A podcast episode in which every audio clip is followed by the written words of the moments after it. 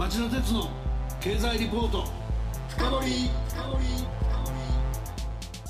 皆さんこんばんは。番組アンカー。経済ジャーナリストの町田鉄です。皆さんこんばんは。番組アシスタントの杉浦舞です。さて今夜の町田鉄の経済リポート。深掘のテーマは習近平体制を揺るがせかねない。新型肺炎。中国はこの試練を乗り切れるのか。ですえー、昨年暮れから世界中の関心を集めている中国中央部の湖北省武漢市で発症が確認され世界中に感染が拡大している新型コロナウイルスによる肺炎の問題を取り上げ中国と北朝鮮の政治経済の専門家ならではの独自の切り口で解説してもらいます。その専門家は日本経済研究センターの伊集院敦首席研究員です。伊集院さんこんばんは。今夜もよろしくお願いします。こんばんは。よろしくお願いします。それでは CM の後町田さんにじっくりインタビューしてもらいましょう。この番組はエネルギーを新しい時代へ。ジェラがお送りします。こんばんは。ミスタージェラです。金曜23時。皆さんいかがお過ごしですか？え？私ですか？私は今発電しています。海外の電気を。どういうことかって？実は私ジェラは火力発電によって日本の電気の約3分の1を作っている会社なんです。でもそれだけではないんです。アジアや中東北中米など世界中で発電事業を展開している会社でもあるんです。ここフィリピン・ルソン島はただいま22時。3つの発電所から国営フィリピン電力公社を通じて今まさにマニラ首都圏に電気を供給しているところです。おっともうこんな時間ですね。そろそろ次の国に行かないと。なんせ世界中が職場ですから。それでは皆さんまたお会いしましょう。エネルギーを新しい時代へ。ジェラがお送りしました。町田鉄の経済リポート深掘えー、では杉浦さんまず伊集院さんのプロフィールからご紹介してください。はい。伊集院さんは1985年に早稲田大学社会科学部を卒業され日本経済新聞社に入社。編集局流通経済部政治部ソウル支局長などを経て中国の清華大学と延辺大学大学院に留学。中国総局長アジア部編集委員を歴任。2013年に日本経済研究センターに主任研究員として出向。2018年から現職の首席研究員を務めておられます。杉さん続けて新型肺炎の最新状況をちょっと簡単にレポートしてください。はい。中国当局によりますと今日午前0時の中国本土での感染者数は6万4627人。死亡者数は1483人に達しました日本でも昨日木曜初めての死者が出ました。渡航歴のない3人の感染も確認され厚生労働省は感染経路の特定を急いでいます。すでに2002年から2003年にかけて蔓延した SARS 重症急性呼吸器症候群による世界全体での死者数774人を大きく上回っており経済も深刻な影響が懸念されています。はい、えー、ではユンさん中国発の感染症っていう観点なんですけども2003年に中国南部の広東省を起源とした、えー、SARS の感染流行。2013年に課金との接触で感染する H7N9 型の鳥インフルエンザの人への感染そして今回の新型肺炎と短期間の間に感染症の発生流行がなぜ中国で繰り返されるのかまたなぜ初動が遅れがちというか変な印象になるのかこの辺りまず教えていただけませんでしょうか？はい、あのまあ確かにまたあの中国かという感じですけれども、あのご紹介ありましたように私あの2000年代に中国に滞在してたんですけれども、まあその頃も新型あインフルエンザの話がありまして、あのこの対策に追われてたのをですね、あの思い出しますけれども。あのまず、まあ、中国で、えー、こういった事例がこう発生しやすいのはですねあの一つにはあのその動物との近さと、まあ、衛生状態ということなのかなという気がします。うん、そしてまたあの初動が遅れやすいのはやはりその中国の体制上の問題があるかなという気がします。あのまあ、なぜ中国で発生しやすいのかということで、まあ、あのお医者さんではないので医学的なことはよく分かりませんけれども、まあ、よく言われているのはここ数年発生している新しい感染症っていうのは、まあ、ほとんどはそのウイルスがですね、まあ、あの動物に宿るものですよね。まあ、これが伝わるというふうに言われているわけであの SARS の事例なんかでもそのコウモリからハクビシンなんかを経てと人へということになったわけですよね。でまあ中国の場合そのこれ市場なんかに行くと分かるんですけれどもねこの市場の中でも動物特に野生動物なんかがこう売られてるケースが非常に多いんですね。今回もその武漢のケースもその海鮮市場が発生源という見方あるわけですけれども武漢のように1,000万人を超えるような大都市でもですねあの中に入ってみるといろんな野生の動物がですねあの食用として売られているわけですね。でしかもその動物をこう生きたまんまですねあの持ち帰って家でさばくというのも割と一般的なんですね。もう肉で売られてるというよりもですねですからこう街中をですねあの若いお嬢さんが袋にですね生きてる鳥とか生き物を持ってニコニコしながら歩ってるというような姿を見たりしてねまあ、ちょっとカルチャーショックを覚えたようなこともあの思い出しますね。でまあ初動の遅れの方はですね、まあ、これもよく言われることですけどもご承知のように、まあ、中国その一党独裁の中央集権体制ですんでねこの、まあ、言論の自由もないという中で問題が起きてもですね、まあ、すぐに権限があるそのトップの方に情報が伝わらなくてですね、まあ、対応も遅れるというようなことではないのかなというふうな気がします。あのその肉で売られてないっていう部分ですね肉で売ってると中国の人はなかなか信用しなくて生きてるものを自分でさばかないと気が済まないんだっていうのは冗談みたいな話も聞いたことあるんだけど本当ですか？いやまあこれはあの本当ですね。別に例えばその豚肉なんかがまあ最も人気がある食物ですけれども、これなんかも要するに油断してるとですねあのこう切られた肉にあの注射でですねこう水を注入して重たくしてですね売られるとか。まあそんなまあ詐欺まがいのことも売られ行われますからまああの自分でですね、できるものはするというのがまあ一番安心なのかもしれませんね。なるほどね。えー、あの次あの経済の影響なんですけど、中国世界日本に対してその経済の影響で数字をまあ三つぐらい言われてると思うんですよね。そもそも中国の成長力が落ちるんで世界や日本の成長力も足引っ張られると、あるいはその製造業の国際的なサプライチェーンで中国が欠かせない存在なんで全体にその混乱するとか、あるいはそのあのインバウンドで特に訪日外国人の需要が落ち込むんで日本の観光航空宿泊なんかの業界にインパクト大きいんじゃないかとかよく言われてることあると思うんですけども伊集院さんならではのここがって気にされてるところがあればそこを中心にちょっと聞かせてほしいんですけど。そうですね。あのインバウンドサプライチェーンの影響もちろんです。し中国の成長率の低下がですね日本経済ですとか世界経済の停滞をもたらすと、まあ、どれもこう心配だとは思うんですけれども、ま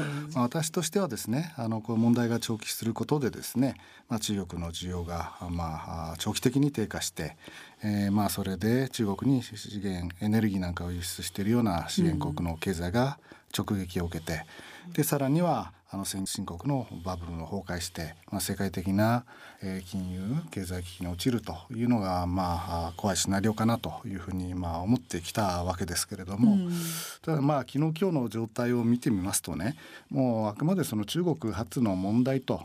いうふうなことでもう生きれるのかということですね。はい、今回はその中国と直接そう接点がない人の感染というのがあの日本でも認められるようになったわけですから、はい、まあの水際対策だけでいいということではなくなってきてるわけですね。で実はその今、まあ、日本でのその患者さんの数はあのこれはクルーズ船なんかを入れると中国に次いでかなり多いわけですけれども、ね、実は世界が日本を見る目っていうのは厳しいんですよね。うん、まあ前からですねミクロネシアだとか太平洋の3カ国は日本も危ない国なので渡航を日本からの入国を制限するというようなことをやってますし、まあ、韓国なんかもあの不要不急のですね旅行や日本への訪問は控えるべしというその自粛勧告をしてますね。で実はあの今日出かけにですねアメリカのシンクタンクにいる友人からメールが届いたんですけれども、あの向こうではですねやはり日本何やってんだというのが実は有識者の間で声があるらしくてですねこれまでの日本政府の対応というのがまあ、後手に回ってて無責任じゃないかと、えー、まあこのままだとですねアメリカですらその日本からの入国を拒否するという事態にもなりかねないと。いうような声もですねそんな厳しい声もあるそうで、うん、まあそういったことで言いますとね、まあ、中国発の話をどうするかということよりもだんだんその日本自身の問題になってきてるのかなというようなあの危機感も覚えます、うん、まあ、イタリアフランスあたりだと早くから中国というよりアジア全体が言われてたようですけど特に日本心配しなきゃいけなくなってきてるってことですね。ね。伊集院さんあの今回の新型肺炎の発症感染拡大過程中国の習近平体制なんですけどこれからなんかその習近平体制ならではの影響があるっていうことはあるんですかね？その別の言い方すると民衆の不満が政府に向かう恐れがないのかとかそれに対して習近平体制はどう答えてくるのかその最初に権力を掌握する過程であの政権って汚職の撲滅運動とかかなり過激なことをやってあの支持を基盤固めていったと思うんですけどああいうそのある種の見せしめみたいなことも含めてこれから吹き荒れるようなことってあり得るんですかね？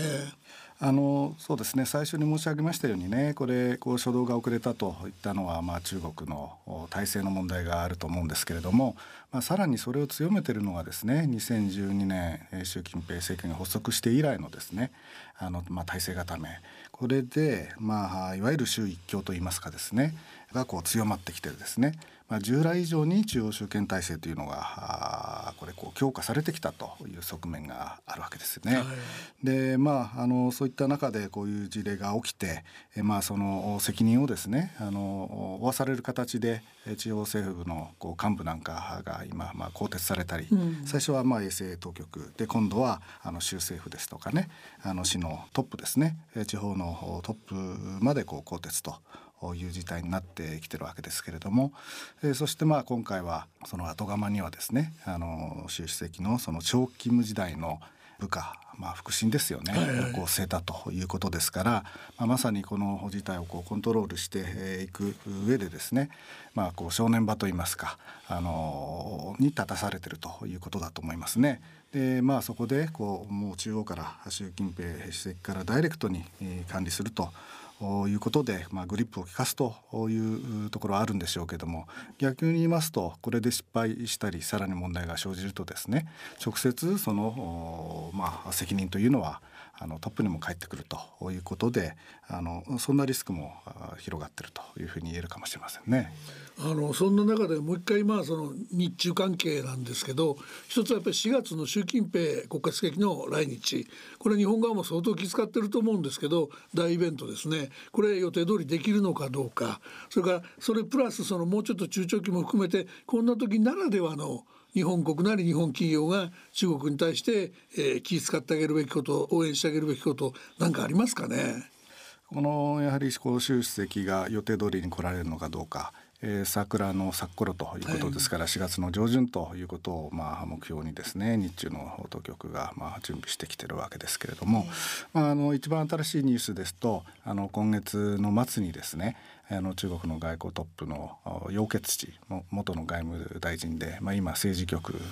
の、まあ、局員ですね、はい、最高幹部の一人ですけれども、えー、楊潔さんが、まあ、来日されるとするということで、まあ、訪日に向けた話し合いをですね、えー、NSC の局長ですとかあるいは、まあ、安倍総理本人ともですねあったりということになるんだと思うんですね。まあ、そこで首脳会談を、まあ、予定通りに行うのかえー、行った場合にはどういったことを議題にするのか、えー、そしてまあ後見言われているようなその第5の政治文書というのを作るのか作らないのかとですね、まあ、かなり突っ込んだ話し合いがまあ行われると思うんですけれども、まあ、ここがあの一つこう注目点になってくると思いますね。はい、でまあ日本企業日本政府の対応ですけれども今言いましたようにこれまでも言いましたようにこの問題だんだんもう中国だけの問題でもなくなってきているわけですし、はい、こうパンデミックで世界的にこう広がっていくということになってくるともう世界的なまああの人類共通のね戦いになってきますんで、うん、えー、まあそこはですね協力できるところはしっかり協力して対応するということだと思います。なるほどあのあと最後になりますけどあの日本で報じられてない北朝鮮へのこの新型肺炎の影響ですね見方によっては強烈な経済制裁にみたいなものになっちゃうかもしれないし逆にその朝鮮半島情勢が不安定になりかねないのかもしれないしちょっと全部含めてあのどういうことを見とけばいいですかね。あのまあ、北朝鮮はですねあの中国と国境、まあ、1,400キロぐらいにわたってこう接してるわけで、はい。えーまあまあまさに隣国で、まあ、経済的にもですね非常に中国への依存度が高いわけですね。でですけれどもやはりこのお新型肺炎の問題非常に深刻に捉えてまして、まああのお北朝鮮のようにその貿易体制ですね。あの貿易というのはまあび病気を防ぐ方の、はいはい。まあ、貿易体制ですけれども、あまあ、脆弱な国ですと、まあ、一度こういったウイルスが入り込むとですねあの相当なあのこう影響があ経済社会に広がるということで、えーまあ、陸からのルート、えー海からのルート空からのルートこれをもう遮断してですね徹底的に遮断してますもう国家存亡の危機だというようなこう、まあ、キャッチフレーズでですねあの国民に危機感を、おまあ、植え付けてですね今対策に当たってるということですね。でまあ経済的にはこの中国への依存度が今非常に高まってますんで、まあ、2023年の頃の SARS の頃ですとまだその中国への経済依存度っていうのはまあ3割台ぐらいだったんですね。まあ、当時まだ日本もあの北朝鮮とも貿易してましたからね今やしかしもう9割というような状況で、まあ、しかも中国自身があのこのようなあ厳しい状況ですので北朝鮮の経済が面倒を見れるというような状況でもないわけですね。えーですので、まあ、国連のこう経済制裁で厳しい中のまた新しいこういったあ問題が生じて一種のダブルパンチのようなあことで非常に厳しい経済的には厳しい局面を迎えていると思います。あの水際の権益の貿易ですね。北朝鮮ならではっていうことはあるんですか？あのまあそうですね。ととにかくもう飛行機やあの列車もお走らせないと、